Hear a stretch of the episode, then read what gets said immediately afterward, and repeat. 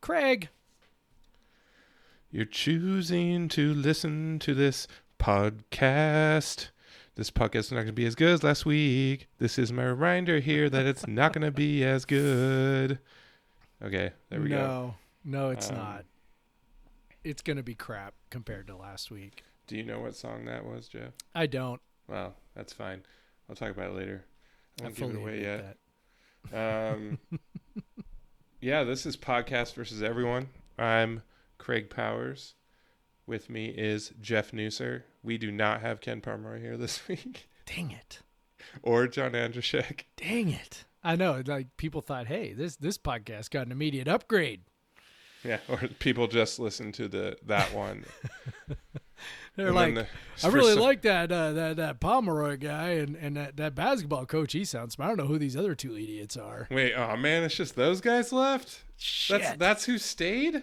God, got a raw Ander, deal. Ander Andershek and and uh, and Palmer would be a great podcast. I- Yeah, I would. listen to that. That'd be awesome. Like that's that's no shade on uh, on Ken's you know other podcasts that he that he does or, or has done, um, but a a podcast with Pomeroy and an analytics minded coach like a regular thing would be super cool. Yeah. Like that'd be awesome, and they could just like, you know, the areas where they agree, they could be like, yeah, yeah, that makes sense, and the areas where the coach is like, no, you don't get it. Coaching's different. Humans are different. It'd be great. So if, if for some reason you're listening to this episode and you have not listened to the last episode, please go back and listen to the last episode, and then maybe go back and also listen to uh, John the first episode we have with John Andershek. Um, yes. definitely um, two of my favorite episodes ever of this podcast. Uh, probably my two favorite episodes. yeah. Um, so um, yeah, that was a huge episode we had last week. We'll try to follow it up with our regular um, banter, um, but it won't be uh, it won't have be as cool, and it won't have Ken Pomeroy tweeting about it afterwards. Nah, So- we're gonna we we already know that this is gonna be worse. So you know, we'll just you know ride. We're gonna that. power through. we're gonna, you know, we we had low standards when we started this thing over a year ago, and our standards are still low. Yeah. So Even though we ex- we burst through the stand, like we exceeded expectations beyond everything. Uh, now we're back to normal. We're back to we don't care. back to crap. Yeah, back to the crap. Sorry, everybody. But we do have Coug stuff to talk about. We do. A whole one of our Cougs was drafted in the NFL draft. Yeah, that was a Um, little surprising, right? Well, yeah. actually, I don't know that it was surprising that it was only one. It was just surprising which one. Mm-hmm. So Yeah, I think particularly early in the draft draft process, um, it seemed like pretty much a guarantee that Gordon would be kind of a fifth, sixth, seventh round guy, Anthony Gordon, but uh, he went undrafted, and there was a, a few head scratching quarterbacks that were drafted in front of him. I was I pretty much I picked up following the draft probably about the sixth round. Uh, that's why I figured okay now now I'll watch it. Um, so on Saturday I was watching it and I you know got got that Dez Patmon hit. That's awesome. You know, um, awesome to see him get drafted and. And but y- y- the whole time you're you're kind of the guy you were expecting to get drafted was Gordon, and uh, it just never happened. And uh, uh, you know, obviously, you know, you, you talk about these um, uh, un uh, these uh, uh, these uh, undrafted rookie signings. They can kind of pick more where they want to go, uh, but still, you know, I think a big a big moment that uh, a kid kind of dreams of is hearing their name drafted, and Anthony Gordon didn't get to hear that, so that was a bummer. Um, but he is going to the Seahawks, which is pretty is fun. very exciting for Uh, most of us. Yeah. So it it it it's funny, you know, because a lot of the people that listen to this are Seahawks fans, uh, just because a lot of the Coug alums live in the Northwest. Um, sorry if you're not, but uh, but one thing that I think uh, generally interests in the NFL, and we'll talk about Dez too, of course. Um, but obviously Gordon, it, it's always the negative is more interesting. But uh, but anyway, so uh, I, I, already saw people embrace embrace your inner sports radio. yeah, embrace your sports radio. Yeah. So, um, but yeah, so Gordon um, going to the Seahawks. Uh, it's funny to me, and I'll I'll get your thoughts on it. But it's funny to me hearing, you know, people immediately go, "Well, he's not like Russell Wilson. Um, he's not." uh, mobile. Um, he's not. Uh, can we say he's not black? And and uh, which is what they really want to say. pretty much what they mean. Um, but but he's not like Russell Wilson. He how can he be the backup? Um, what do you think about when people say something like that? Because obviously Gordon isn't mobile. We know that. We've seen him run. Like he's not. Yeah. Um, he's that he you know he he is the very definition of a statue in the pocket. like yeah, he, I mean he's not. He's got mobility within the pocket, he, but he, like he, he can move, but he's yeah, not. But, but he does he does the whole like flat-footed thing, which I'm sure in the NFL yeah. they will not let him do. But but anyways, but uh, but yeah. So what what do you think about this as a Seahawk fan, as a as a as a football fan? Um, the prospect of Anthony Gordon backing up Russell Wilson. Well, I know that you and I are on the same page in uh, believing now that Russell Wilson's mobility has been greatly overstated for a few years. Um, right. He's he's extremely elusive. There's right. no doubt about that, right? He's extremely good at avoiding all of the free rushers that come, you know, waltzing through the Seahawks offensive line. So um, he's definitely got that going for him. But in terms of, uh, you know, being an out and out runner anymore. I mean, he just doesn't do that anymore. You know, and the times when they run like, I mean, I, this happened multiple times last year where they'd run like a read option type look, and you know he'd keep it and and maybe you know try and basically he's, he, he's left at this point you know, maybe he can pick up some yards if he fools somebody, but he's not he's not the guy that he was like 3 4 even 3 or 4 years ago, let alone the guy he was, you know, 7 years ago or 8 years ago when he came into the league. And that and that's not a knock on him, that's just, you know, he's not a runner anymore. So it doesn't I don't think it's weird that, you know, they are looking at a backup quarterback who's not a runner. I mean, they've done that. Austin Davis was their backup quarterback, right. you know, for a while. He's not a runner. So um, I think in that offense, number 1, you've got to be able to hand the ball off, and I'm sure Anthony Gordon can do that. Um, but the other thing is, you know, the, the and this is the thing that I, I mean, really find, can he, Jeff? Yeah, yeah. Uh, well, maybe. I mean, I don't know. he's got to do it from under center. He didn't do it in college. Uh, um, another overstated yeah, thing. Yeah, um, apparently at this point. But you know the the other thing you really have to be able to do in the Seahawks offense is you have to be able to you know turn your back to the defense, play action pass, move the pocket just a tiny bit, and, and really be able to throw a deep ball. And frankly, I, I don't know that we know that Anthony Gordon can do that. And and not yeah. I'm not saying he can't, but um, that's just not something we really saw this year because the offense isn't really designed to do that. We we really haven't had a quarterback utilize deep passes to the outside since Connor Halliday. Right. And you know, for all the yards that that Gordon racked up, you know, the vast majority of them were over the middle of the field, and that's not a knock. That's just a this is what we saw. So, you know, perhaps the Seahawks saw something where they felt like, yeah, you know, he can make you know some of those deep throws, you know, down the seam, down the sideline with with some um, accuracy because those are the throws that Russell Wilson really excels at, and nobody's Russell Wilson, but um, you know, if, if you're looking for a guy who can reasonably replicate that, I, I don't know that you saw that out of Gordon in college, but that's not to say he can't do it. Well, yeah, and and I think one thing that you said there is nobody's Russell Wilson, and I people um, kind of are always trying to find this. Oh, you got to have the backup that's just like the the starter when it's when it's a guy who has unique abilities which you know his elusiveness and whatever. But like there's no one that's like russell wilson. Like you're not going to if you have another russell wilson he would not be your backup quarterback. There's no way that would happen.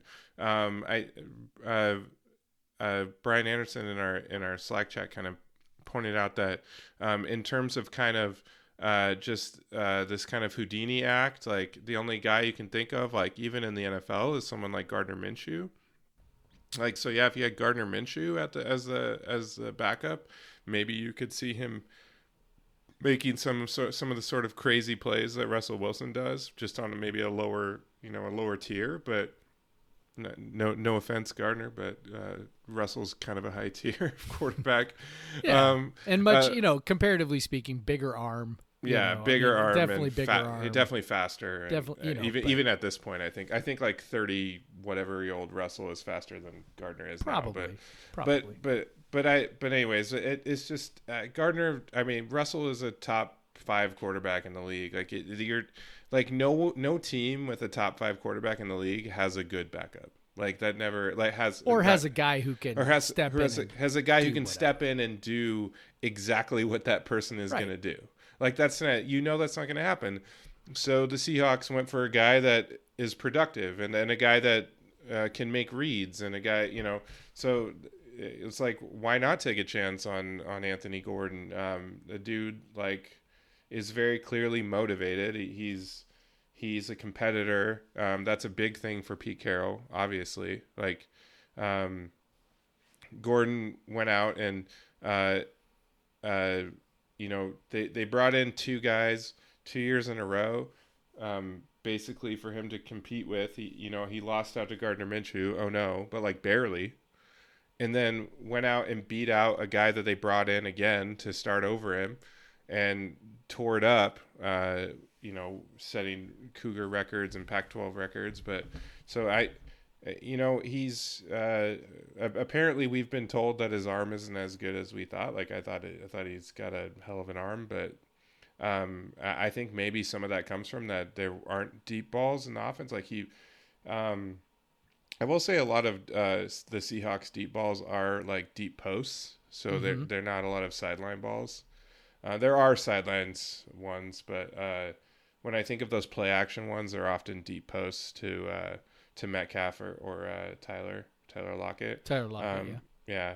yeah. Um, but uh, yeah, I, I don't know. I'm again, he's he's competing very much to be a backup. This is not even this is not even close to the situation with Nick Foles, um, and like where he was like a middling quarterback.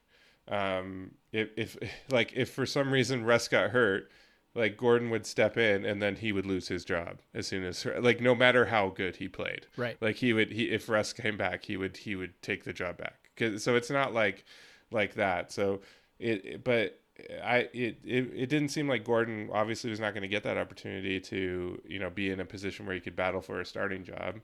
Um, because there were a number of teams that could have taken him where that may have been a ch- opportunity, um, and they went with other guys, uh, kind of traditional big, strong dudes who have sub sixty percent completion percentages, whatever.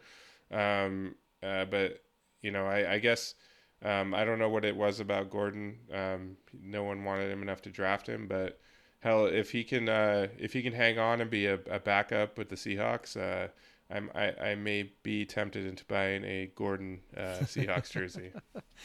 Yeah, I I don't know. Like um the the guy that I thought may have been a better fit, and I know he was sort of wildly unproductive and he also went undrafted, but Khalil Tate seemed like a guy that might fit the bill if you were looking for a Russell Wilson type facsimile. But but what, what I'm thinking is with that, like how, like how how much of uh, Schottenheimer's offense is is predicated on the quarterback running the ball? Like it's zero? not and and actually I wasn't thinking as much about him running the ball. I was thinking more about the deep ball that he throws, which is right. was the most beautiful deep ball I've seen in college in the last three years. Right? I mean, he could just float it up and, and he throws it Well, like Russell flick of the Wilson wrist, does. seventy Right. yards. Yeah. Flick of the wrist, 70 yards, and he throws it like Russell Wilson does, big rainbows that drop down vertically Right. into the guy's Right. hands. So, um, but I, you know, I, I read up a little bit. You know, Khalil Tate. If you told me three years ago Khalil Tate was going to go undrafted, I, I, I might have smacked you. Yeah. Um, and so, yeah, like it's totally crazy. But you know, I read up a little on that. You know, there were some issues there, obviously, uh, injuries, and then maybe some uh, people speculating about sort of uh, maybe what's between the ears, also.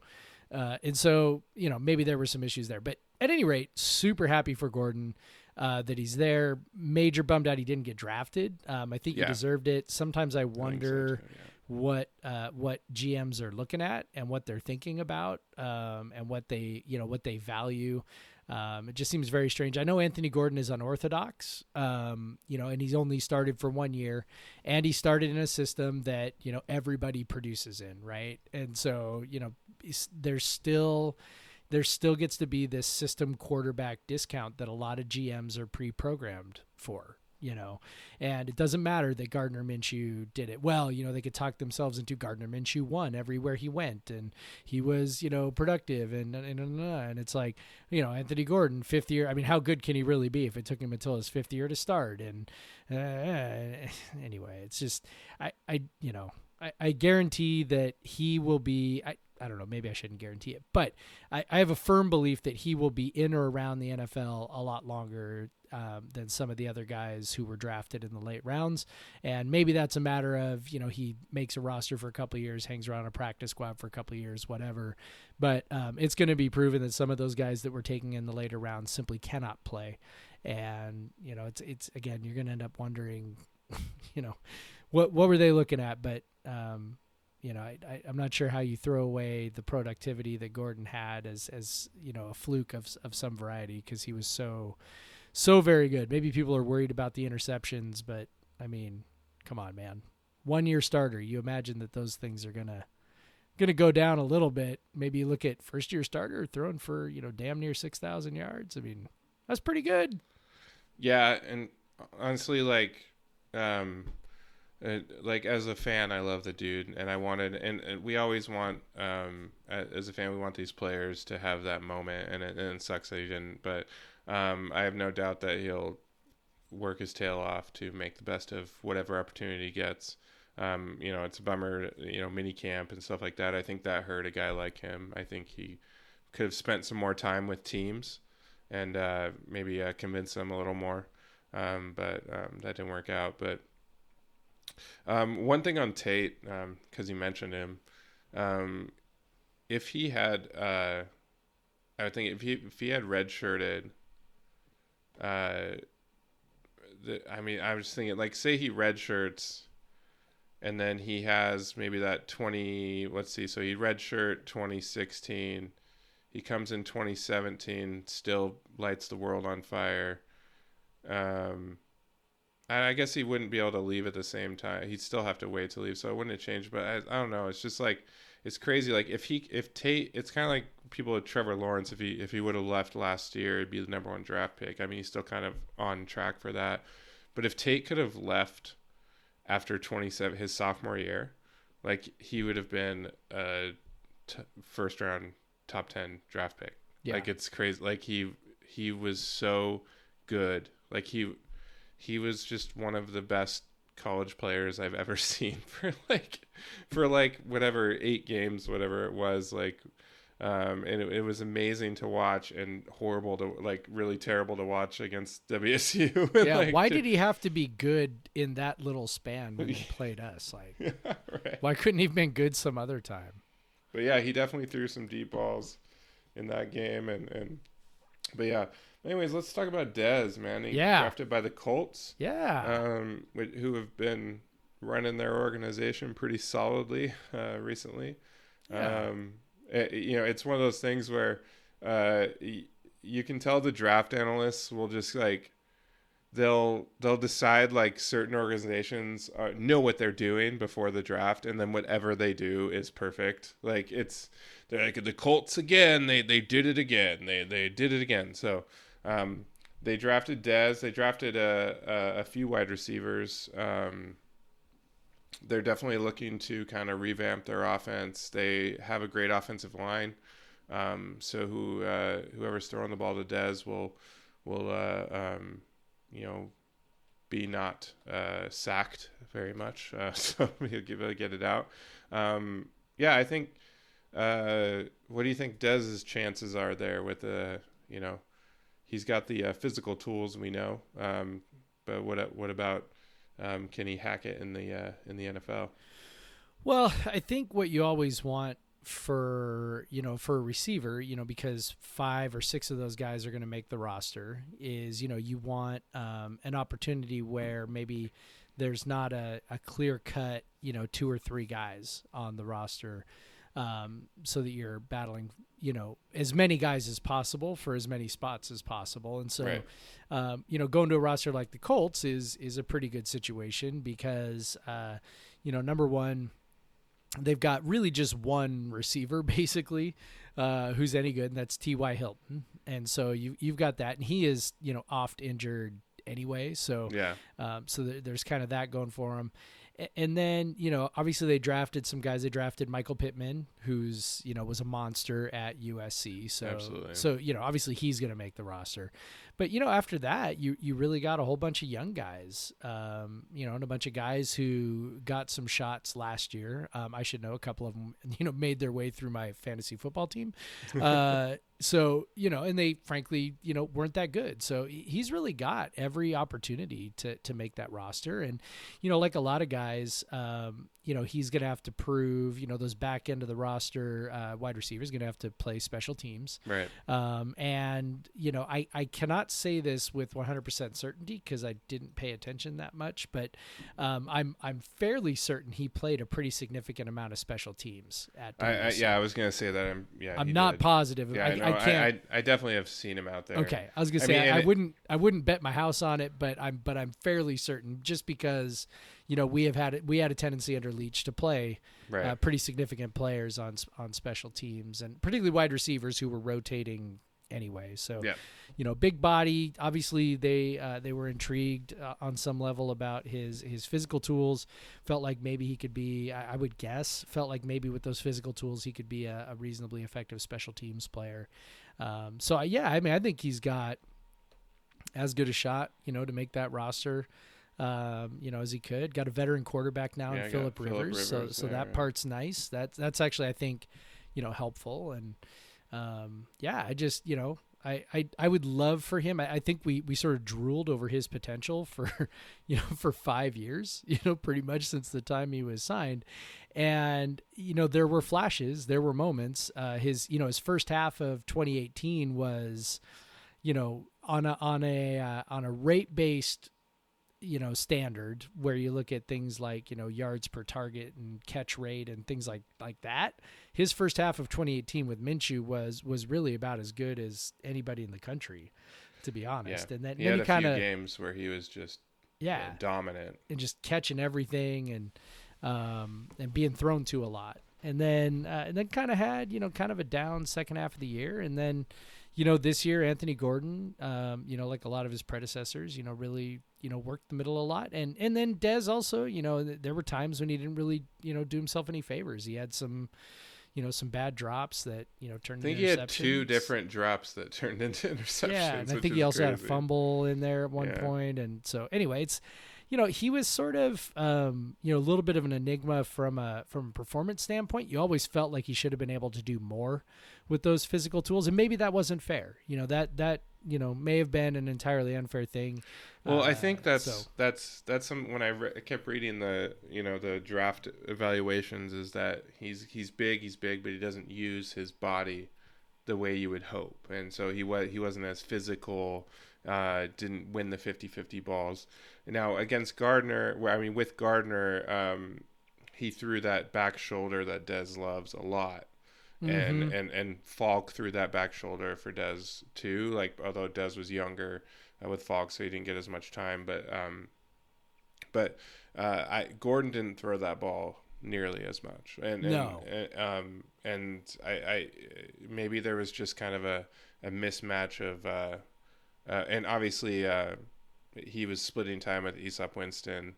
Who uh, was a college team, uh, community college teammate of, of Anthony Gordon, and and so maybe you know there was a, a little bit more of a, a- tendency to throw the stuff that Winston likes when you're looking that way, um, and and not as much stuff that Dez likes. But you know uh, that's just uh, speculation. But um, yeah, I don't know. Like he's uh, he is a monster, and I, I I would love to see him. Like I. You could see him, you know, being a productive wide receiver in the NFL just based on, like you said, the like the stretches he's had um, as a Coug, um, and just that, you know, I love that picture that we use.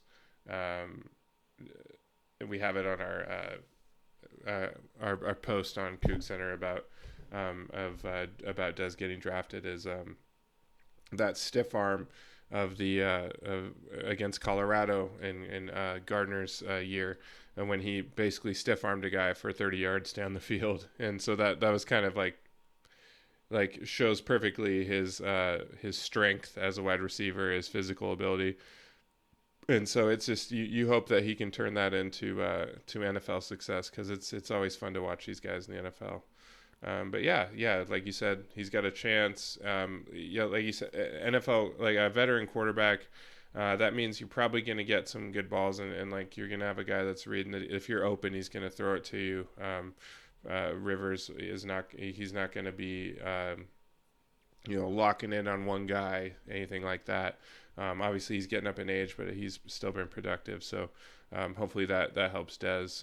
If he can, if he's open, he'll get the ball. yeah, uh, we got a couple other guys uh, signing. Um, got uh, uh the aforementioned Easop Winston uh, signing with the Rams. They, why do your favorites always got to end up in the uh, in the division? right. so I hope Easop, he makes that roster, but yeah, yeah. come on. Um, yeah, so he, he can play with Cooper Kupp. yeah. um, the so um, Easop is interesting he he was like kind of famously not that fast, but made plays that made him that looked pretty fast. You know, we always think back to the Utah uh, 89 yard game winning touchdown and where he just outrun ran Utah safety uh, after juking him and and it's uh, but his 40 times were like 4-8 but uh, him and Brandon Arconado um, you know uh, trained with the same people that that trained uh, John Ross uh, when he beat the uh, the combine record for the 40 time, and he got his uh, 40 time down. I think it was like 442 uh, is what they said, uh, which is pretty damn fast. Um, well, it's certainly fast enough. Like like that's the big thing with receivers, right? You need to be fast enough you know, to do stuff, to do things, and that's certainly. I think you need at least enough. a four, probably a four. Because I think, I don't know. I, it seems like Winston projects to an inside guy in the NFL just because of his height um, and and his ability to get off the line in tight spaces. Uh, he just feels like an inside guy in the NFL to me. Yeah. Um, yeah. So I think a four or five. If you're going to be an outside guy at that size, you've got to be a special athlete. Yeah, you got to be like Golden Tate level athletic ability. Right. Like. Yep. Um, but yeah, so but he but yeah, if he can if he can run a four five, uh, you know, sub four five, and we know he has a like a killer first step, and we know he has uh, you know glue like stick him on his hands, and like he does not drop balls, and um, yeah, if he if he can if he can find his way into there, um, obviously they have they have a couple guys at the top, but the, uh, after that, uh, the, like it's like with the Colts, they they don't have a lot of other um, guys that are stick that you would expect to stick around. So um, I think that's a good spot for him. Um, again, a guy that has just had so many reps and and and and such a chance to prove himself more than most guys that come out of college. Like he he probably caught more balls and more touchdowns, had had more targets in two years than um, any like four year wide receiver would have, and so you would hope that, that that helps him out when he when he goes to there, and and and the fact that he's in a more kind of open spread, you know, offense that definitely has some air raid principles. I, I think I think it. Uh, I think it's you know pretty good spot. Yeah, and maybe he can you know show something again. Special teams, you know, maybe he can show something as a as a returner, particularly maybe a punt returner. That seems well, like something that would yeah. suit suit his skill set. Um, you know, and, and again, you look at the Rams. You know, they they have uh, obviously you mentioned Cooper Kupp. Uh, Robert Woods is, is, another guy, but then after that, you know, I mean, Josh Reynolds again is a guy who I'm familiar with from fantasy football, but not that great. Um, and then welcome to you know, Jeff. Got, Jeff bitching about his fantasy team. Yeah, yeah. um, yeah. Nobody wants to hear about your fantasy football team, Nusser. Um, but you know they had Brandin Cooks. He's not there anymore. So yeah, I mean you know opportunities, opportunities for sure there for for a guy like that. And uh, you know I hope I, I hope he I hope he absolutely kills it, man. That guy that guy deserves it. Um, the only thing that I'm left wondering is is how like how it's even possible that someone could shave that much time off their 40. Um, all that does is make me think like something was wrong with them before. Well, yeah, and I don't. Did you read the article that Theo wrote? Um, it's so basically they, uh, they, I, they, him and Arconado went to the same people. And apparently, Arconado uh, just had no idea how to run. They said, which is funny. You think back to Jesus Montero with uh, with the Mariners. Uh, uh, but it, it's so Arconado yeah, looking like he's stomping the ground while he's running to first base. Yeah, that's what it, that's. So Arconado got down to like a four six or, or four high four five or something as well. Um, it, you do wonder too. It's like they're training him to run the forty yard dash, yes, which is different than running on a football field. But also, yes. you can see like Winston, even though he ran a shitty four yard dash before, he was he was definitely fast on the football field. Like he would torch dudes and like be wide open down the field for a touchdown. Like you know, right. I think back to the Houston game, and they had some pretty fast corners, and he's wide open for a fifty-yard touchdown. Like and, and the the Utah and, and other plenty of other times when he just torched dudes because like he's just he just knows how to get open. And Arconado's the same way. I kind of halfway expected him to land somewhere, just because.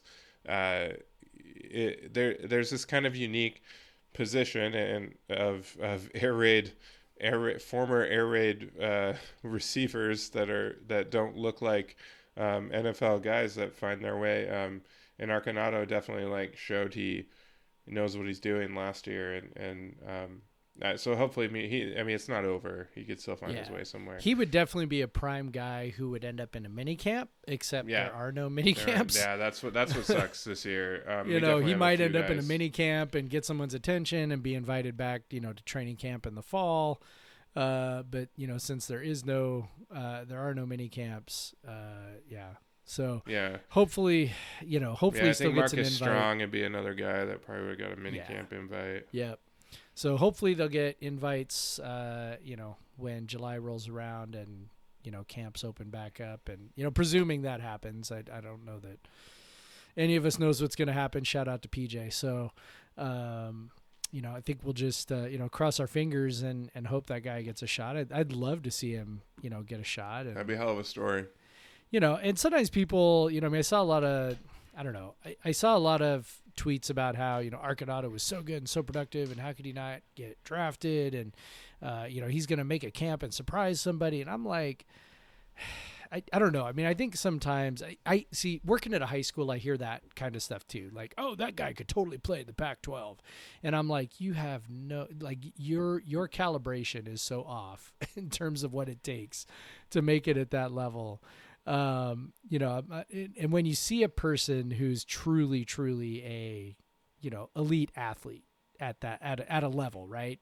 And you're like, oh, yeah, that's different. So, so that's the kind of thing that Arconado's got working against him. Like, for example, a guy who made the Seahawks roster last year, who, um, you know, who was kind of didn't really play a whole lot. You know, was kind of active and inactive and on and off the practice squad. Was John Ursua Mm-hmm. And and that's a guy who's I mean, if we're just talking physical measurables, you know, is, is better than Arconado's in every way. And he was a more productive college receiver at Hawaii, right? So um, and yet, you know, this is a guy who was, you know, I, I think he was a seventh round pick and uh, you know, had a had a really tough time, you know, breaking in. It's just really tough if you're not a special athlete in some way. And and you know maybe Arconado can make it happen. I wouldn't put it past him given what given what he did. But I mean look a year ago we were laughing at the at the possibility that he could be a, a starting wide receiver in the fall right? So, yeah we thought we were just like totally we like, screwed oh ha ha ha yeah Brandon Arconado is so great. Sure whatever. I've been hearing that for three years then well, he turned out he was essential. it turned out we looked like idiots. So yeah, you know, great. it's not the first um, time. But yeah, it's um, yeah. Uh, you know, I, I, hope he gets a chance. Um, and then um, I, I, yeah, Easop's just one of those guys that was fun as hell to watch, and and it'd be great to keep seeing him play because he's just, you know, got some about him that's just a, a blast to watch. And um, but yeah, and then of course uh, we got to mention um uh, uh, sorry, sorry, Fred Mauigoa, um, who uh, got a an or an unsigned uh, or undrafted contract with the uh, Carolina Panthers. Um, so uh, that's good to see. Obviously, he's been a steady presence on the offensive line for a long time with three different quarterbacks. So um, it's cool to see him uh, get a chance as well. And you know he's a guy who really got better every year, um, and you know started playing really really young. And you know early on it was kind of like, ah, is he big enough? You know, is he is he strong enough? I mean, there there were you know a couple of years there where um, he would I, I won't say regularly, but um, too often got sort of bulldozed right into the backfield uh, if he got singled up against somebody. And, you know, we got to this senior year, and I, I don't know about you, but I don't think I recall that happening ever this year. Um, at least blatantly, yeah. just him getting run over into the backfield, you know, getting out leveraged and and and and whatnot. So, um, so good for him, man. I again another great story. Kid from Samoa, uh, you know, comes to Pullman you know, spends all those years in Pullman, and now he's heading all the way out to the East Coast to, to be in Carolina, to be in uh, Charlotte, North Carolina, and uh, you know, certainly a, a, very cool thing for him, and uh, well deserved. Uh, he's a guy who got better every year, you know, and you love seeing guys like that. You know, particularly a guy who's uh, you know who's so quiet and, and unassuming, but um, really turned out to be the rock of the offensive line, and uh, yeah, you know, good for him. Yeah. Um, it's uh, it, it's interesting. Um, Jeff in his post shared a tweet that said uh, 31% of NFL rosters were um, undrafted free agents. Of course, that's kind of a numbers thing. Uh, um, it, would be interesting to see like snaps played and stuff like that too. Yeah. Um, but but uh, but still, you know that that just shows that they're, you know, these guys make rosters pretty regularly. Like it, this is a this is a way that teams acquire talent. Uh, um, um, uh, you know, we think about the wide receivers. Uh, we, one of the Seahawks' best wide receivers in their history, Doug Baldwin, was undrafted free agent. So um, yeah, there are definitely positions. I, you know, uh, it, it, seems weird in this day that a, a quarterback would go undrafted, and, and yeah, it just seems like they've gotten better at better analyzing that. But uh, it so uh, you know, I hope that works out. But it, it, it's you know, uh, well, I'll get I'll talk about you know, just one one guy drafted this year. Um, uh, that's kind of like you know, I don't know what that says about the program where you you got one six round pick, uh, where you got like other Pac-12 programs that you know have multiple you know half a dozen picks or whatever throughout the thing, and and uh, a bunch of other guys that are kind of on the radar, and and uh, it, it, the only team that didn't have a pick is Arizona. Um, is kind of surprising, but uh, but yeah, is you think uh, the uh, the kind of just just having one six round pick out of out of the whole roster is that is that any indication of of uh, of being worried about this the health of the program? Yeah. I mean, I you know, I don't think this is any, you know, big uh, surprise or revelation based off the things we've talked about, right? Right. Um I mean, it's you know, we were you know, we were worried all season watching that season unfold that the that the talent level is is dropping and and worried that recruiting was not there. And I know, you know, people love to you know be like, oh, stars don't matter. Look at this no star guy who was drafted in the first round, and it's like, oh yeah, well look, you know, fifty percent of all kids who were rated five stars got drafted, so. You know what I mean? It's like, no, yeah, it, it, does 50% matter. Fifty percent of kids that were rated five stars right? get drafted. Go look up at how the the rest of the population of high school football players gets drafted. Right. Like it stars are fairly predictive. It's not it's not just it's not nothing. It's extremely predictive. Just because there are guys who don't make it doesn't mean it's not predictive, right? So um, yeah, I mean I do think this is indicative of the of the overall talent level on the team. I, you know, it's I don't think you can really argue with that. Uh, you know, you look at a, at a program like Hawaii, well, you know, or Hawaii, Utah, sorry. I don't know, got Hawaii on the brain. Uh, you know, a program like Utah, you know, they've got guys, you know, five, six, seven guys drafted year after year after year right now. Mm, you know, they've kind of passed us in Yep. the Pac 12. So, um, yeah, you know, and, and I don't know Particularly the big guys too. They got, they got Yeah. a lot of big guys drafted. Yep. So and and the other thing is, you know, I don't know when you look at this roster if you see uh that changing in the near future. I mean, I think everybody assumes, you know, whenever Max Borghi comes out, he's going to be a draft pick, but Abe Lucas. Yeah, Abe Lucas probably will be. But, you know, I mean, as I look at the I mean, maybe uh, you know, maybe Travell Harris is a guy who could For return um, possibility. yeah, return possibilities and just you know as an inside receiver, depending on Mhm. how he develops. Uh, you know, if Tay Martin has a big year, I could see that Mhm. um, yeah. that happening on offense. Um, you know, if you know maybe Liam Ryan moves back inside, you know, Yeah. there's maybe a chance there. Um, you know, so I mean, I mean, these things are all all possible. You look at the defense, you go, uh, you know, and and maybe we should include Jalen Thompson in this because as a supplemental pick, he's that's technically. I know Yeah, that he, he played last he- year, but that means He would have been a mid-round draft pick. right, sure. and that means that a team gave up a pick in this draft to draft him. So, so maybe we should include him, and, and that's fine. But I mean, again, you you know, you look at the look at the defense and go, I don't know, man. Are any of those guys getting drafted? I mean, I I don't know. Uh, not I- can't think of anybody off the top of my head on the defense that I'm like, yeah, that guy's getting drafted. yeah, right. So uh, it's yeah, I I do think it's indicative of where the program's at. I mean, this is a team that went six and six in the regular season last year, and you know couldn't figure out a way to to outscore uh, Air Force. So, I mean, yeah, not not a not a shock that only one guy was drafted. I think I think my sort of ceiling was two. I, I kind of Mhm. thought well, maybe we'll get two. Uh, and to to have it, you know, kind of turn out that way, I think is is more of a uh, uh, of an affirmation of, of a little bit of the worry we've got, and and again maybe maybe a little bit of a you know a little bit of a of a signal that you know a change was in order, and you know may end up being a good thing. The coach, yeah. Well, coach. um, actually, no. Uh, if we're gonna talk recruiting, I think we uh, we weren't we weren't planning on this, but I think we need to talk about it. Um, I, let's. Uh, well, we'll talk about the fact that WSU does not have a single recruit signed yet. Uh, Sure. but let's let's take a break, and then maybe we'll talk about our beers, and then we'll talk about recruiting. cool. And we're back. All right, Jeff.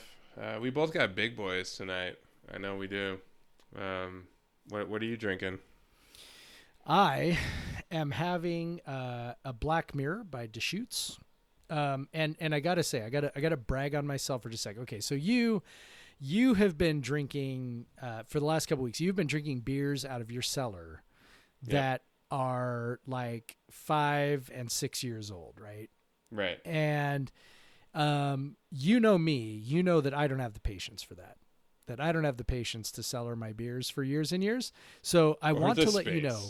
Uh, yeah, I, I want to let. Yeah, I mean, I could make space if I needed to. I mean, I could make. A Don't don't go down that road, my man. I Don't know. go. I have a that road. garage. I mean, Yeah, Yeah, don't do. Well, that's not a. It's not a great cellar in space. A garage. Yeah, that's true. uh, Unless yeah, it's wanna, pretty. If you want to temp cool temp control it and keep It's it, true.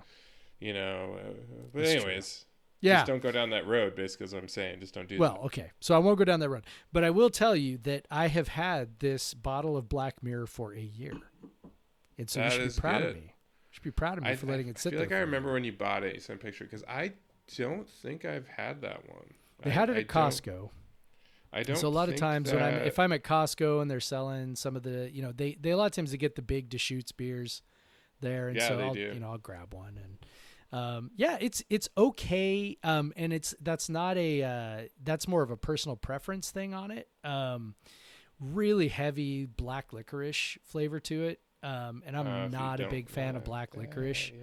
Yeah. um, on the on the bottle it says toffee and fruit and and I'm like eh, it mostly tastes like black licorice to me so um, but it's okay you know I'm, I'm liking it more as it's warming up. Uh, the flavors you know a little more mellow uh, it's mellowing out a little bit as it gets warmer uh, probably mellowing out a little bit as I get deeper into it too so um, But yeah, I mean, I'm not disappointed. I'm again, It's- I'm mostly just proud of myself. It's described as a black barley wine, which is uh, it's like, is that not a stout? I'm, I'm kind of confused, but uh, um, Yeah, tomato, But- tomato. but yeah, I, I don't know. Yeah, if they if they if they if they brew it and it has those like toffee characteristics, then yeah, sure, it's it's barley wine. Um, I I've actually never had that beer, so um, I've kind of uh, past the point where I seek out any sort of uh, um, new like Deschutes barrel aged beers, just because I've you know moved on to other breweries barrel aged Sure. beers. Um, but as you may have noticed, I've been drinking a lot of my old Deschutes uh, barrel aged beers, and that's been Yeah. fun. Yeah. Um, but I also I got I got one from deep deep in the cellar tonight. Um, it is uh, so I don't know if you know what uh, you didn't know what song I sang at the top, uh, but that was a parody of Tool's Parabola. ah, Um, there we go. So, uh, what I'm drinking tonight is 2015 Parabola from Firestone. Um, my thinking was um, a parabola is, of course, a U shape shape with a peak at the top, and then you uh, find yourself cascading towards the bottom.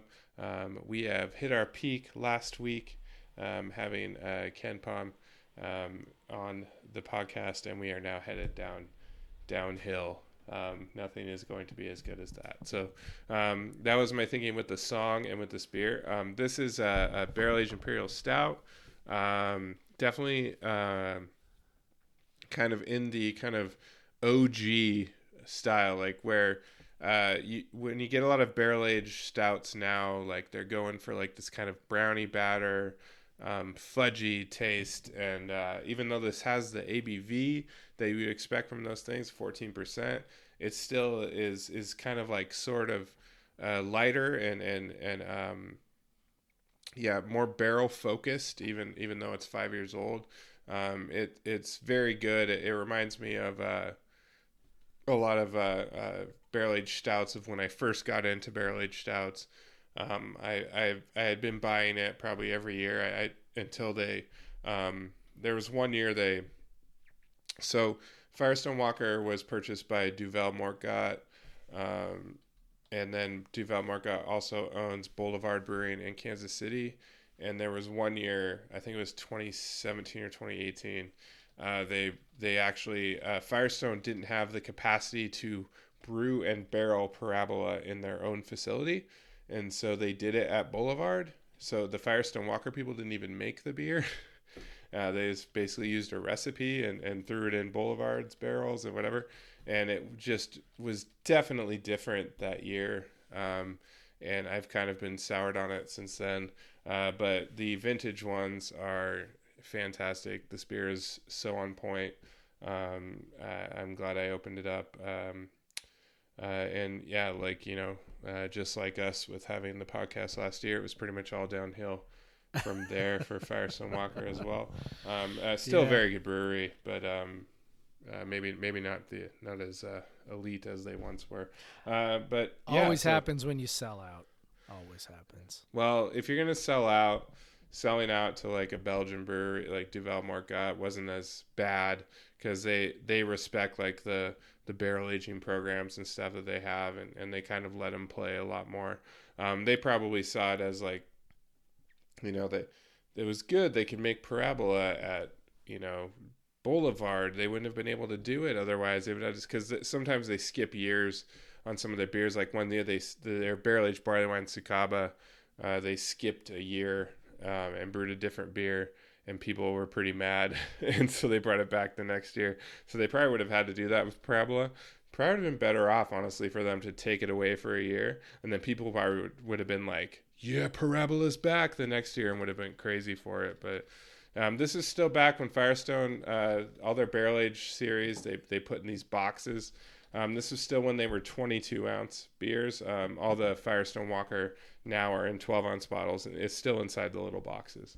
Um, but uh, but they're 12 ounce bottles. So if you get a Firestone Walker one, which I think was a smart move on their part, because it's basically half the financial commitment to to buy it so and try it out. Um, instead of spending 20, 20 bucks, you're spending 10 bucks, and that's for a lot of people, even me. Like you know, Um, if I, I, I, still buy like the barley wine, the Sucaba and stuff, but I probably wouldn't if it was twenty bucks. But it's ten bucks, so I buy I buy one. Um, but yeah, so uh, Firestone Walker, cheers. Uh, definitely one of the breweries that got me into a lot of different styles, and so uh, respect for them. Same with Deschutes, of course. Um, so I, I, think we're cheersing to some to some older OG breweries tonight, so that's pretty cool. Um, but yeah, since everyone hates the beer talk, maybe we should stop with that. Uh, yeah, but yeah, for I, us anyway. I kind of had this idea uh, just because uh, we were bringing it up, but um, you know, uh, uh WSU hasn't signed a recruit um, this uh, this, or I mean, it hasn't gotten a commit from a recruit. I'm sorry. Of course, they haven't yeah. signed a recruit. That would not be allowed. Yeah, um, that would they, be illegal. They, yeah, they they uh, illegal, illegal. They would yeah. be arrested if yeah. they tried. They would be arrested. No. Yeah. Um, but they they haven't signed a recruit uh, for 2021 or signed. I said it again. They haven't had a commit. I've had a 14 percent. Come on, guys. Craig.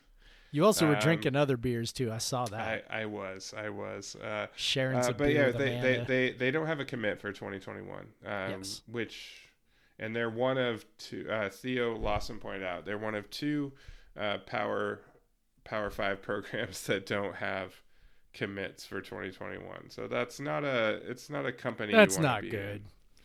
In. No. Um, and obviously, WSU has multiple things working against in that it's a changing coaching staff. Um, and uh, yeah, I, I, know you have some thoughts. So like, uh, like, why is this happening, and and why is it bad? well, I will say this: I I don't think it's entirely alarming that they don't have any. Um, I mean, I would have to go back and look, and, and maybe I should do that. And I, I've, by the way, full disclosure, I've not read Theo's story yet. On yeah, I haven't either. Brandon Huffman, so maybe he addresses this in there. But, um, you know, it seems like at this time of year we maybe have one or two and sometimes it's like you know a quarterback that we got nice and early or or something like that. And one that um, eventually decommits. Yeah one that's you know ian book and decommits or whatever. So you know I, I i i'm not overly concerned with the the mere fact that we don't have any. Like that that does like that fact doesn't like make me go oh god we don't have one you know i mean I, it, it's not like that however um, you know, I think the the points that are raised in there do make a lot of um, anecdotal sense. I, I think Pullman is a place, and, and again, this is speaking, you know, from personal experience and, and the experience of, you know, listening to other players talk, you know, when they decided to, to come to Pullman. You know, not very many people decide to come to Pullman sight unseen. Um, most people have preconceived notions about Pullman, particularly if they're uh, Washington uh, residents. You know, they they have almost certainly never set foot in Pullman.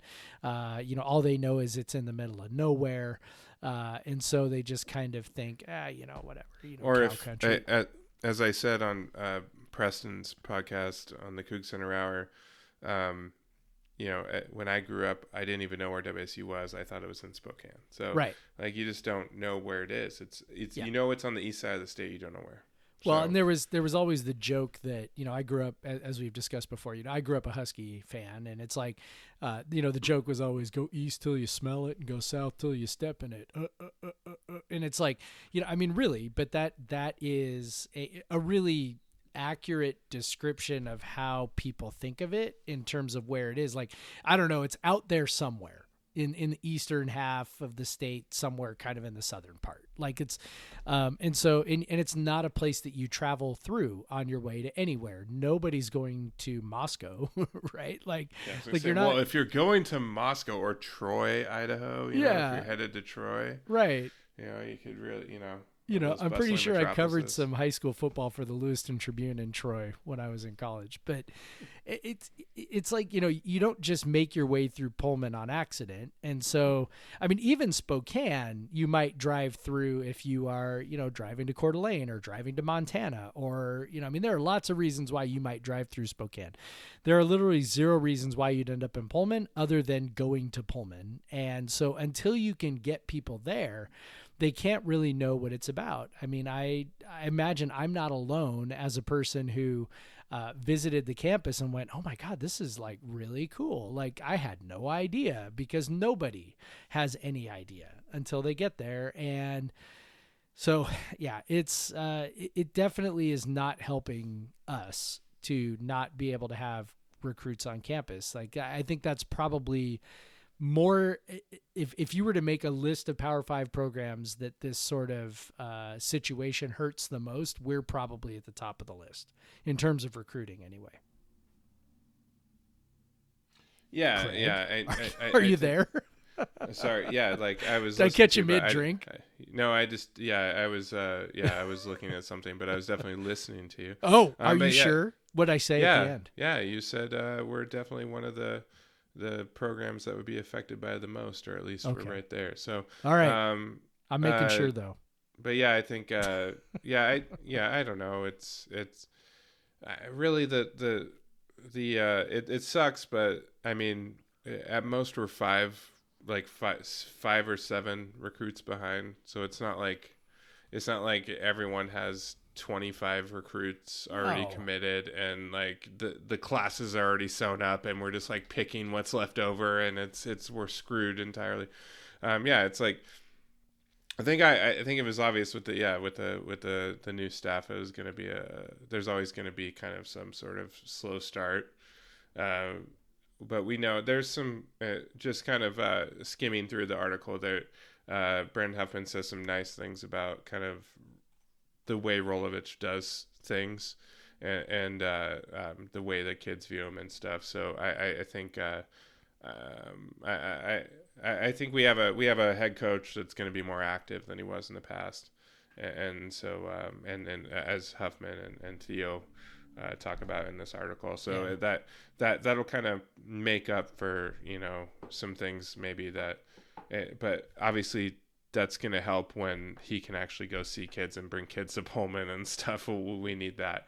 Um, so yeah, and truthfully, the kids wouldn't be coming to Pullman that much right now. So, uh, They they typically do use this time to come up like junior days during spring practice, true. unofficial True, true. visits, things Yeah, like that. true. So especially the Washington kids, um, that's when you get them to come over and visit. well, yeah, So- junior day, so of course. Yeah. definitely missing out on that. But but look, I, I'm looking at the list of of uh, commits in the Pac-12. Okay, so here's a list of.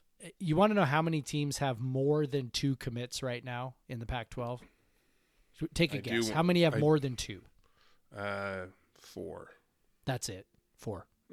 Okay. It's Washington, Oregon, Cal, and USC, and and that's it. So those are the only teams with four. UCLA has two, Stanford has two, Arizona State has two, Utah with one, Colorado with one, Oregon State with two, and Arizona with zero. How So- will we catch up? So I mean, it's it's like, what if we got two commits tomorrow? Oh my God, everything's different. You know what I mean? Like, uh, yeah. So I don't know. I'm I'm not. You know, I'm not. Uh, you know, it's not causing me to lose any sleep. But I also think, yeah, I mean, it this probably not good for us, and probably does harm recruiting because I think if you can get them on campus, and then especially with you know Rolovich and, and his ability to to you know sell things, I, I think um, you know that that should be a winning combination. You really should get that first class boost. I know that um, you know it's that that first class after the the one that's you know Yeah. year zero the year zero class, right? You know that that next class is the one where you can really sell them on on the hope and the vision. And you know, unfortunately, Rolovich isn't really getting that opportunity. Yeah. Um, that's that that that's what that's what you know. Goddamn COVID. I, I've I, I've taught B to say stupid COVID. Um, because she'll be like, she'll she'll be like, I'll wear like a Sounders shirt, be like, oh, we go to Sounders, we go to the Sounders, or whatever, and like, and so, uh, or we see Jeff, we see Jeff, I know. um, but uh, and but yeah, so I, I've taught her to say stupid COVID. Um, but yeah, stupid COVID. Although um, we were uh, we did have Ken Palm last week because of COVID. So yeah, uh, yeah, you know, trade offs. We, Side you know, and we're and we're suddenly Borussia Dortmund fans because of COVID. So oh yeah, Dude, we'll have to talk my, about that on the podcast. Some I got my That'll be- jacket. I got my That'll be a funny story. my kit, as they call I know, it. I got uh, my- I and got my I got my scarf. jersey. I'm ready to go. Let's go. Okay. Side people, are, note: people before, right now are like, "What are they talking about?"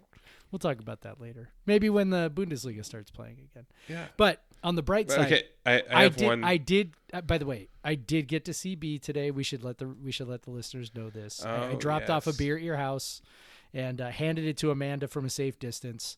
And B, hi Jeff, hi Jeff, and I'm like, she melts my heart, dude. yeah, dude. She loves you. Ah, Uh, you love definitely have too. made a good impression on her every time.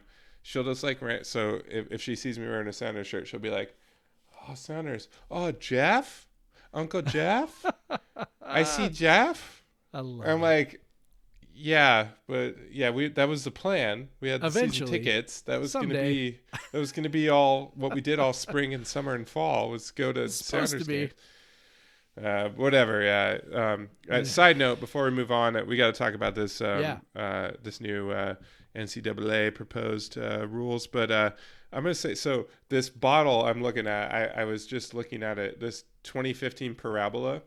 yeah, So if you if you spin it to the side, above like where the barcode is and where it says like Firestone Walker Brewing Company, Paso Robles, California, it says 2014 vintage Parabola Stout Asian Bourbon Barrel. So it says 2015 on the bottle, but it says 24. So they obviously forgot to change that part of the label. That's pretty funny. That's I wonder if that's common. I don't know.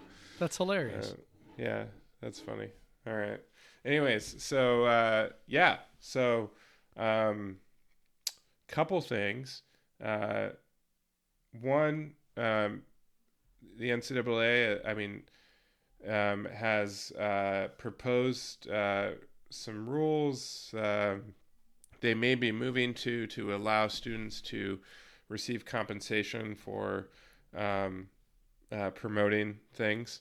Um, and then uh, there's obviously some caveats with it.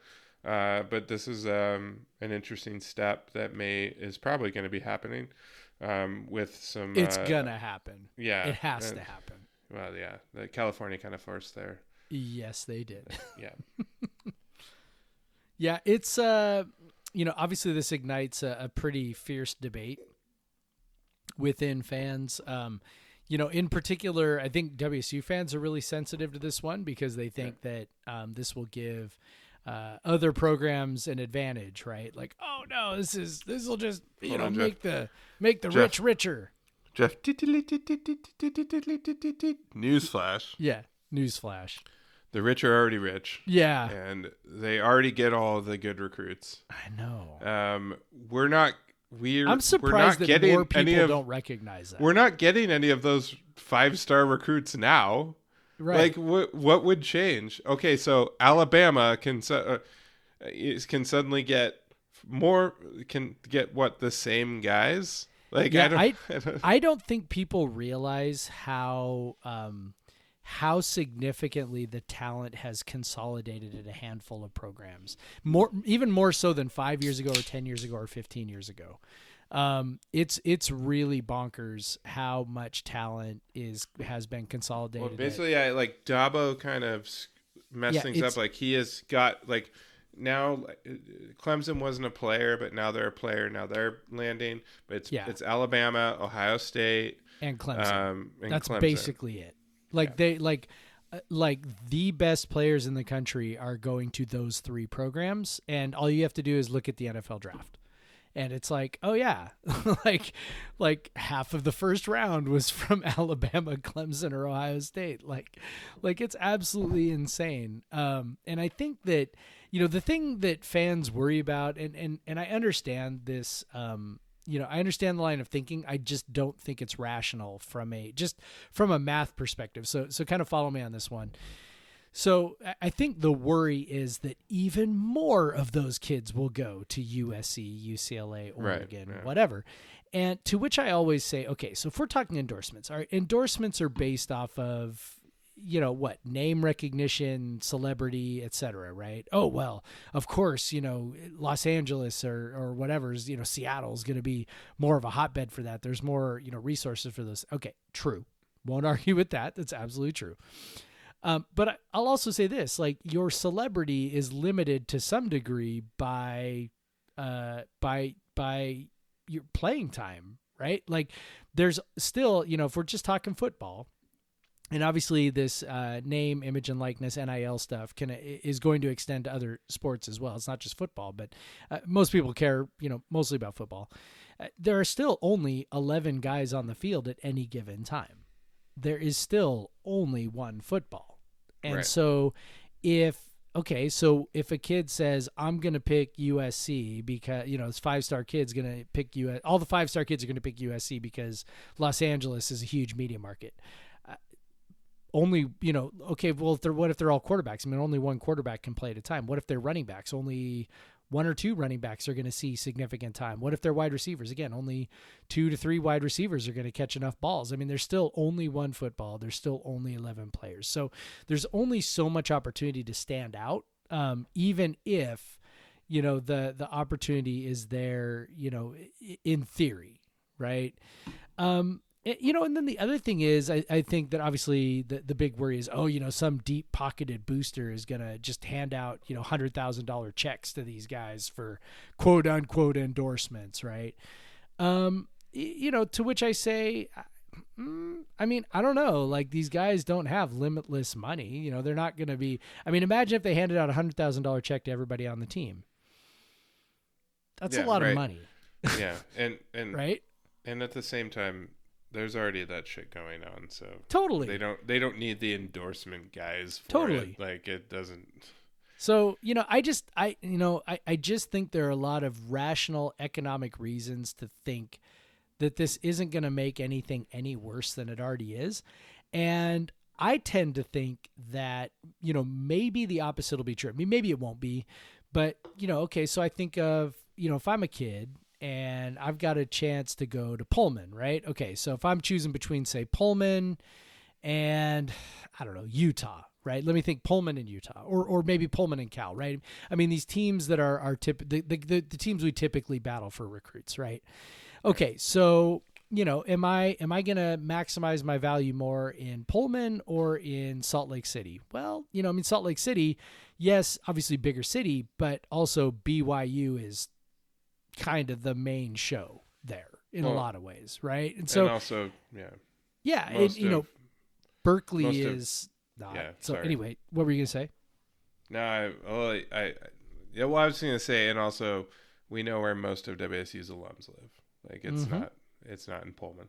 Exactly. So, I you know I just think that you know maybe there's an opportunity there that we don't realize is an opportunity, right?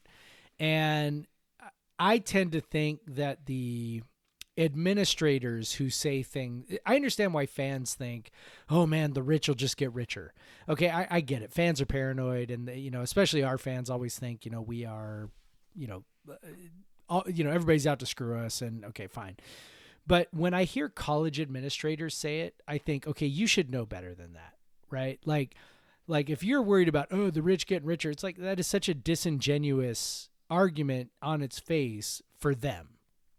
They should know better than that. And so when I hear those kind of arguments, what that tells me is that what they actually are concerned about is that enterprising teams that are, you know, part of the quote unquote have nots at the moment um, may have an opportunity to uh, increase their stature you know, in a way that, you know, I mean, look, people in power, I always tell my students this people in power will do just about anything to keep their power. I mean, that's true in, in virtually any context. Um, and so the idea that a school, and maybe it's not WSU, maybe it's Utah, maybe it's whatever, but, um, you know, the idea that a school that's, you know, typically, you know, firmly outside that top tier, you know, might be able to use this to climb into that top tier probably ought to terrify. I mean, look, Alabama, Clemson, Ohio State, they like everything the way it is. Thank you very much. USC, Yeah, there's a everything- reason that they have not been Right. pushing for this. Right. USC will, you know, UCLA, um, Washington, schools that maybe aren't in that tier, but are in just a notch below it and fancy themselves as part of that tier, you know, might also say to themselves, oh, you know, this, we just, you know, we don't want this. Well, yeah, because they think they can reach that without this. They don't need this. Schools like Utah, you know, or Colorado or, you know, I mean, Wazoo ought to honestly ought to be licking their chops and ought to be like, hey, there's an opportunity here to to work this in a way to benefit the program. Um, you know, I so I, I think that I think that honestly most of the concerns are overblown. Um, I think, in it, and if it's not clear, I'm totally in favor of this. I think athletes absolutely should be able to uh, to earn from their likeness. I think it's absolutely insane that they can't. And yeah. uh, and I also want NCAA football back. So yes, um, well, to, just before we get to that, um, I, I I agree, and, and I think it's kind of the uh, I, it's to me the the people that are staunchly against like athletes being paid by the universities to play like at least give them this route like why can't you why why can't they like if someone wants to pay them to promote their bar or their car dealership or whatever like let them do it like it's it like if you think about all the money that gardner minshew could have made in his senior like we made a shirt. We made his, money off Gardner Minshew. We made money off. I still Minshew. feel guilty about that. I definitely do, and and and definitely other businesses in Pullman made money off of a mustached, uh, what a, like general thing, and and Gardner saw none of that, and um and which uh, uh you know yeah I still feel guilty about, but whatever. Um, we didn't make we, we we pulled it down pretty quick, but um, but anyway, so it yes, but anyways NCAA football, uh, the football game, the video game, the greatest video game series of all time ever, uh, which was uh, taken from us uh, unceremoniously what, seven years ago. At this point, has it been that long? I, I think I think I had I still on my PS3. I, I, think the most recent one I have is NCAA 14, which would be I mean it came out in 2013. 13, yeah. Yeah, um, so it's got our, you know, our, our, our 2013 Cougs. Yeah, you can still, um, because this game is so beloved, people make ro- people go through and make entire NCAA rosters with all the players' names on them that you can get like pretty easily and and use and still play NCAA 14 with the updated yep. rosters. That's how much people love that game. Um, I even saw someone say that like just bring it back. You could have the same graphics and the same engine as as the 2014 just game. Make we don't us care. a new one. Just give me a new one. I don't care. But don't yeah, exactly. like, That's hilarious. Seriously, I want to play with the Cougs on my PS4 and, yeah. or my PS5 next year, and like that seems amazing. Like that's literally it. Uh, I know. Oh my god, the the like it was just like it was. It, it's such a different experience in like Madden like because there's the whole like program building aspect of it the recruiting everything like it was yep. the dynasty mode was so yep. fun like dynasty so mode was amazing like you didn't even play the game most of the time you just sim through dynasty mode recruit your guys you know it like and and, and i look like it's funny i also and honestly like um the basketball game 2k i think the last one was 2k8 like they obviously stopped that a long time ago, but if it could be cheaper for them to bring it back, like 2K8 was such a great game. Um, and and it was fun the recruiting part of it and everything like it's such a such a different experience than like the Madden and NBA 2K games and like uh, dude I, I just I want to play with them Cougs on on my on my updated systems and um, I, I miss it like I, I can't I played so much NCAA 06 in, in college. Like uh, that, I, I still think that was the best version of it. Was NCAA yeah. 06, and and we we would play into the middle of the night, playing NCAA football on our old, you know, PS One, back in the day when I was in college. Uh, we would just play it over and over and and we played we so we played NCAA 97 or 98 back in the day um, but it's just I don't know, man. There's just uh, you know, there's something cool about you know playing as your school and uh, you know, I mean, we would we'd have well, know, there was giant... something cool about like NCAA 06 had uh, all the FCS programs. Yeah. Something pretty cool about taking Grambling State to a to a national championship. Like... Yeah. Well, and it's got also, I mean, you, get all of the other quirks too. I mean, you get all the the different offenses, right? I mean, you could run Mhm. the air raid, you could run the triple option, you can, you know, there are a lot, a lot of things you could do in there uh, to, you know, to, to make it interesting. And, and so, yeah, it's, uh, I miss it. And it's, it's really the only game. I mean, I'm, I'm pretty much a religious, you know, FIFA soccer player at this point on my Xbox, um, which, you know, suddenly I have time to do again because I'm at home all day, every day. But, uh, you know, this is pretty much the only game that I think could really make a run at, at my, my time from a, from a sports perspective. You know, I, I made a comment to my students yesterday on a, on a Zoom classroom meeting that FIFA is the perfect sports game, but you know, I, I, I think I was speaking mostly about the current ones because NCAA football is definitely you know a notch notch above that. Um, it's it's definitely got a special place in my heart. Yeah, for sure. I I mean, I, I I would. That's the only game, the sports game that I would buy every single year. Just like I'm buying, I don't care. Like I'm just- I, I'm getting the Yeah. new version. I don't care. Um, it, and even if like you know not that much was updated, whatever. Like that, if if this. Uh, it's kind of funny. Everyone been freaking out because like, oh, players can do their likenesses. Like, well, I'm not sure if EA or whoever is going to go out and try to secure um, if there was some sort of players union like like the NFL play. So if you play Madden, they have they have to get rights from the NFL for all the franchises, Yeah, and then they have to get rights from the NFL Players Union for the players' names. Uh, there is no players' union in NCAA, uh, so it it would be very difficult for them to like get that those rights, like just to, because they still would be making like the weird like player that is exactly like the player you know number five usc number five Right. who's a running back who's the best player in the world like is maybe no that's not reggie bush that's usc number five USC um, number five.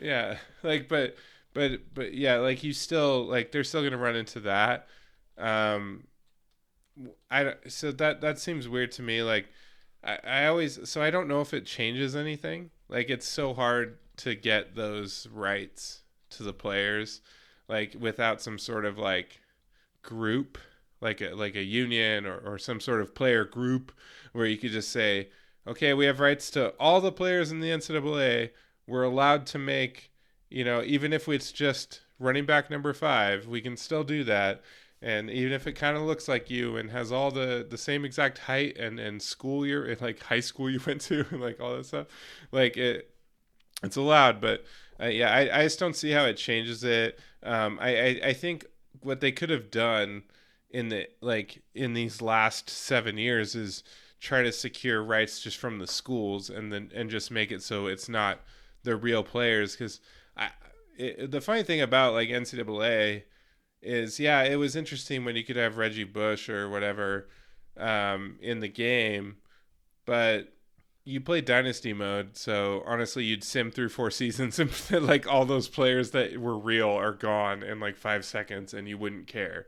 Like and so uh, it was always like i don't care if the players are real like just give me the school but i, I think the brit so that that's that's what's been the the difficulty for building a game is getting the rights from all the schools because even like it's it's another individual thing like even you, you can't go to the pac 12 and be like can i have the rights to all your schools? No each school has their own rights like to negotiate like and so so uh, uh, uh, uh, it, it basically to create a realistic game a sc- like uh, uh, the video game maker would have to go and get rights from all whatever 130 fbs programs at least um, to do that which they've done before so they could do it again.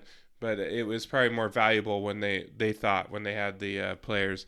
That's another thing uh, maybe video maybe like big video games aren't as valuable anymore and so they're not going to do it but um, we can have hope ncaa 21 i don't know. I hope Yeah, so. One of the Or maybe i just of- ruined all your maybe I just Maybe. poured way too much uh, rain on your parades, but It's okay. It's the parabola talking. It's all right. Um, I, you know, one of the provisions of the recommendations from the NCAA is that uh, that uh, players would be able to hire an agent for the purpose of negotiating endorsements.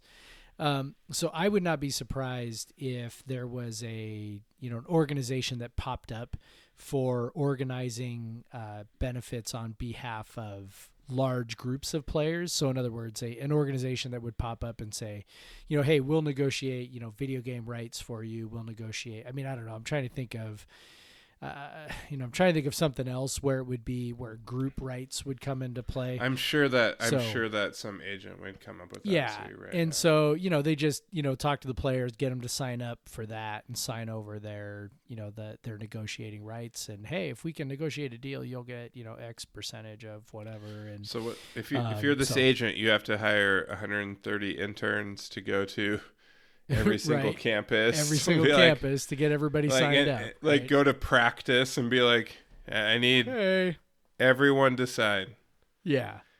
like I- even I- the walk-ons. Come on, but I do think I'm sure too. there are ways that they could, you know, that their group licensing rights could be collectivized in a way that could they could make money that I'm not thinking of. So, um, but I would imagine it'd be you know it'd be something like that, something like a players association that um, negotiates those things on their behalf. They get a royalty check and everybody wins and.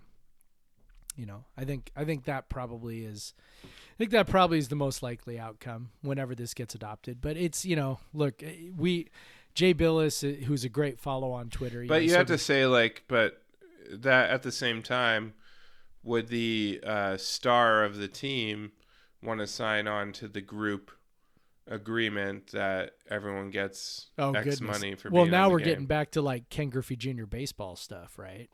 Where it's Well, like, yeah, I mean that's that's gonna happen, right? or Barry. You know, we, there was always the video games. They never had Barry Bonds in them, Or the he video wa- games He that wasn't never part had- of the NFL. He wasn't part of the MLBPA, Yeah, he never had uh, Charles Barkley.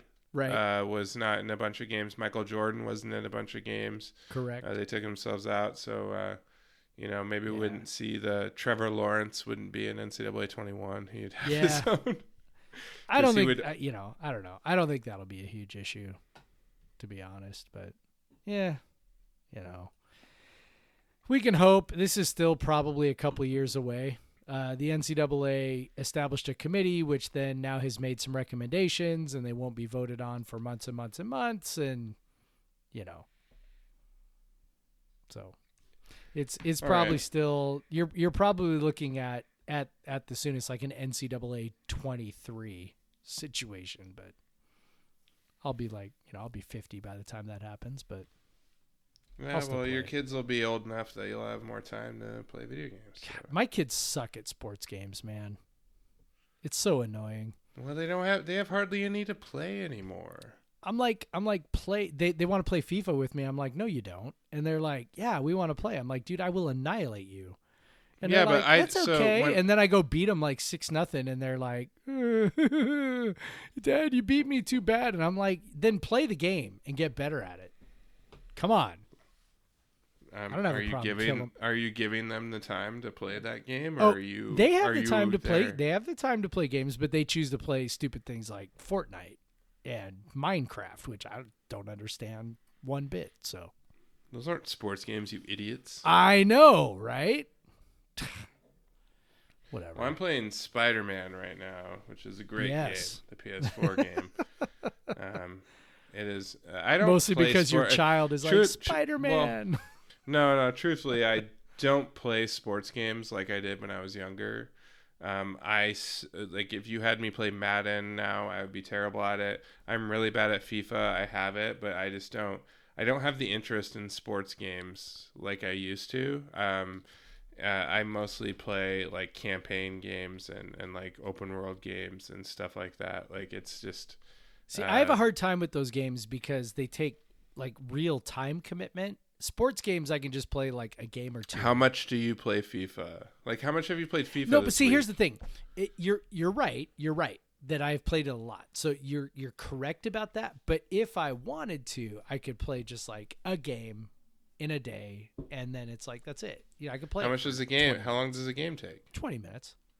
Yeah, 15 like minutes? now with like PS4, I I can do like one mission on Spider-Man, and they have like you put your PS4 into rest mode, Okay. and then when you go back to it, you go you don't it doesn't even have to load like it doesn't even that's have to like true. load I mean, up. You don't my have to turn Xbox it does on. the like- same thing. Yeah, I'm sure the Xbox does the same thing. it does. And like so like it's way easier to just to do bits and pieces. Like But yeah, whenever you- I pick up a wanna- new campaign, I'm like, ah, what was I doing? Where was I going? Like I played a couple summers ago. I played Tomb Raider, and it was fun, but it was also like I'd really like I'd play. I couldn't ever just play it for 20 minutes and then put it down. Like I could not do it. Well, that's true. You can't do that. Well, oh, some of the like, so like the Spider-Man one has a lot of like little missions you can do. So I'm like, oh, like Amanda's taking the kid up to put her to bed. I know it's gonna take 20 minutes, so I'm just gonna play a little, little bit, and then I'll and then I'll stop. But yeah, there are, and then I, you know, when everyone goes to bed, I. I think I'm going to play for an hour and then I play for three hours and then I'm tired in the morning and whatever. Um, so I understand what you mean. Um, but yeah, I just think I don't know, like the sports games have gotten so have veered so hard towards simulation that I think their learning curve is so steep. Like I play FIFA, but I just play on like fucking rookie or whatever. Like it's like I, I, I don't want to learn how to play a new ba- like at this point in my life I don't want to try to become good at a new sports game, and like the baseball games are so hard now. Like the Yeah, the, I don't the hitting those. those they're so hard. Like give me Ken Griffey baseball, give me RBI baseball. Like like just give me simple shit. Like give me NBA Live 95, NBA Jam. Like give me that shit. Everything is so hard. Like I play um NBA 2K like it's fun, but yeah, like there it's so complicated. Yeah. Um the the football ones are still because it's just like it's football like they they haven't changed them that much. Like like they're really the same as they always yeah. were. I mean, push a button to snap it. yeah. Push a button which receiver you want to throw to. It's not terribly yeah. complicated. Yeah, but like yeah, baseball games have totally locked me out. I can't play any new ones anymore. They're ridiculous. Like they're so hard. Way too Um, hard. Like FIFA is fun on the lower uh, levels, like 'cause you're just like, oh, I'll take that ball from you, and I'm gonna run down the field, and I'm gonna score a goal. Uh, but if I get beyond that, I'm like, I I'm, I haven't played like, I can't like, so like you said, like, you you don't you don't have the time to commit to the campaign. I do not have the time to commit to the muscle memory of playing FIFA. It's funny because I was Yeah. watching.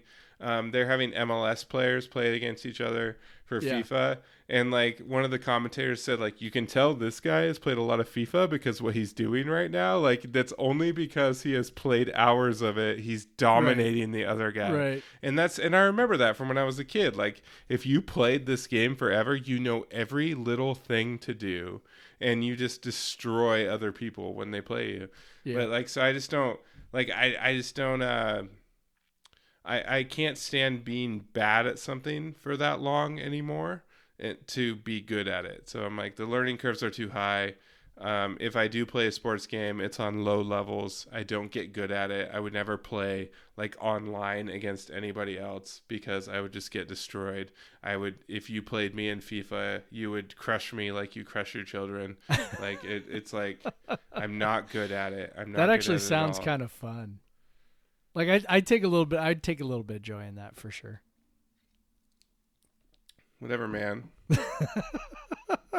No, I would, NCAA I would, I would do NCAA with you. No, listen, I would do with you like I do with my children, where I would pick, you know, some terrible team, and I'd let you be, you know, something like, you know, Liverpool or something, and you know, we'd try and even it up that way. Well, the thing is, I never played soccer games growing up too, so I don't have any Yes. like. You have this Yes. like progression of knowledge of playing certain Yes. games for a long I, time. I've been playing FIFA for like three years now, so yeah, I've I've gotten to a point where you know the like you mentioned the muscle memory, you know, has has kicked in, and um, you know, I figured out some things with that. So, but it's I I do think it's a it's a really incredible game though, because it's you know the, you get continuous action. It's not particularly complicated. Um, you know, most of the controls are fairly intuitive. Um, it's just not difficult. I I did try to get into NBA 2K20, um, which was included Because they offer our- that shit at like basement prices. Yeah, it was in our uh, Xbox Live Gold Game Pass, whatever. Um, so I did get started on that, and and the reason why I got into it, you know, for a minute was because uh, you can create an expansion team, and you can also download graphics from user commun uh, user created graphics, and lo and behold, I could make the Sonics. Well, there you go. uh, yeah, and so I ended up uh, signing Kawhi Leonard in free agency and drafting Zion Williamson, and so my team is actually pretty good. But I don't know, it's kind of sitting there right now waiting for me because I'm like I've been playing FIFA a lot, and I'm like eh, I don't know, and and and I still. I still have not started a season with Borussia Dortmund, which I still need to do.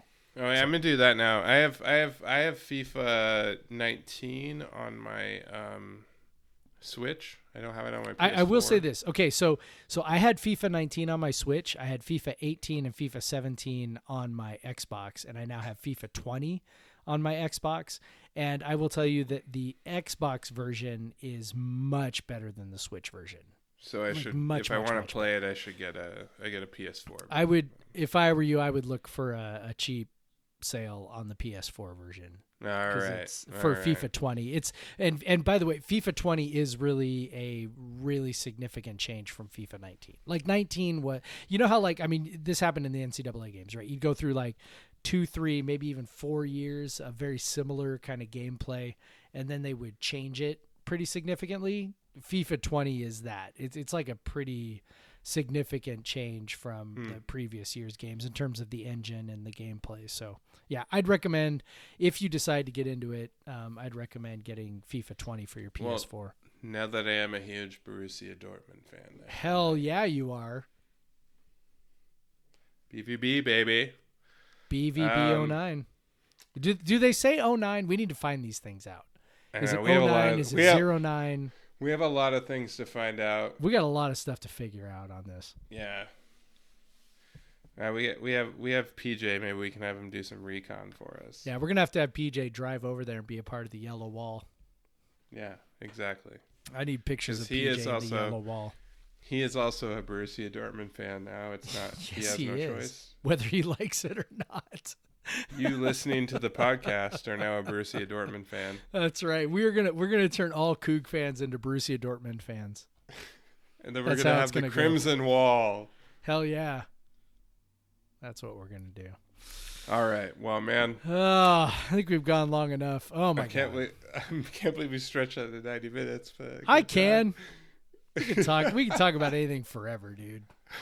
Yeah. That's what um, happens when you're friends, and your friends yeah. don't get to hang out and drink beer together. This is all we get. Well, thank you for dropping that uh that beer off. You're me, welcome. Hey, maybe that next week we should drink. Uh, we each have one. Maybe next week we should drink those. That is a hell of an idea. Let's do that. Let's do that. All right. All right, then we can talk about it. Yeah.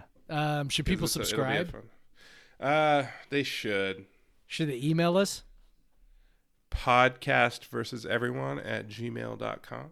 Should they follow us on Twitter? Uh, at pod versus everyone and at the Craig Powers. Yeah.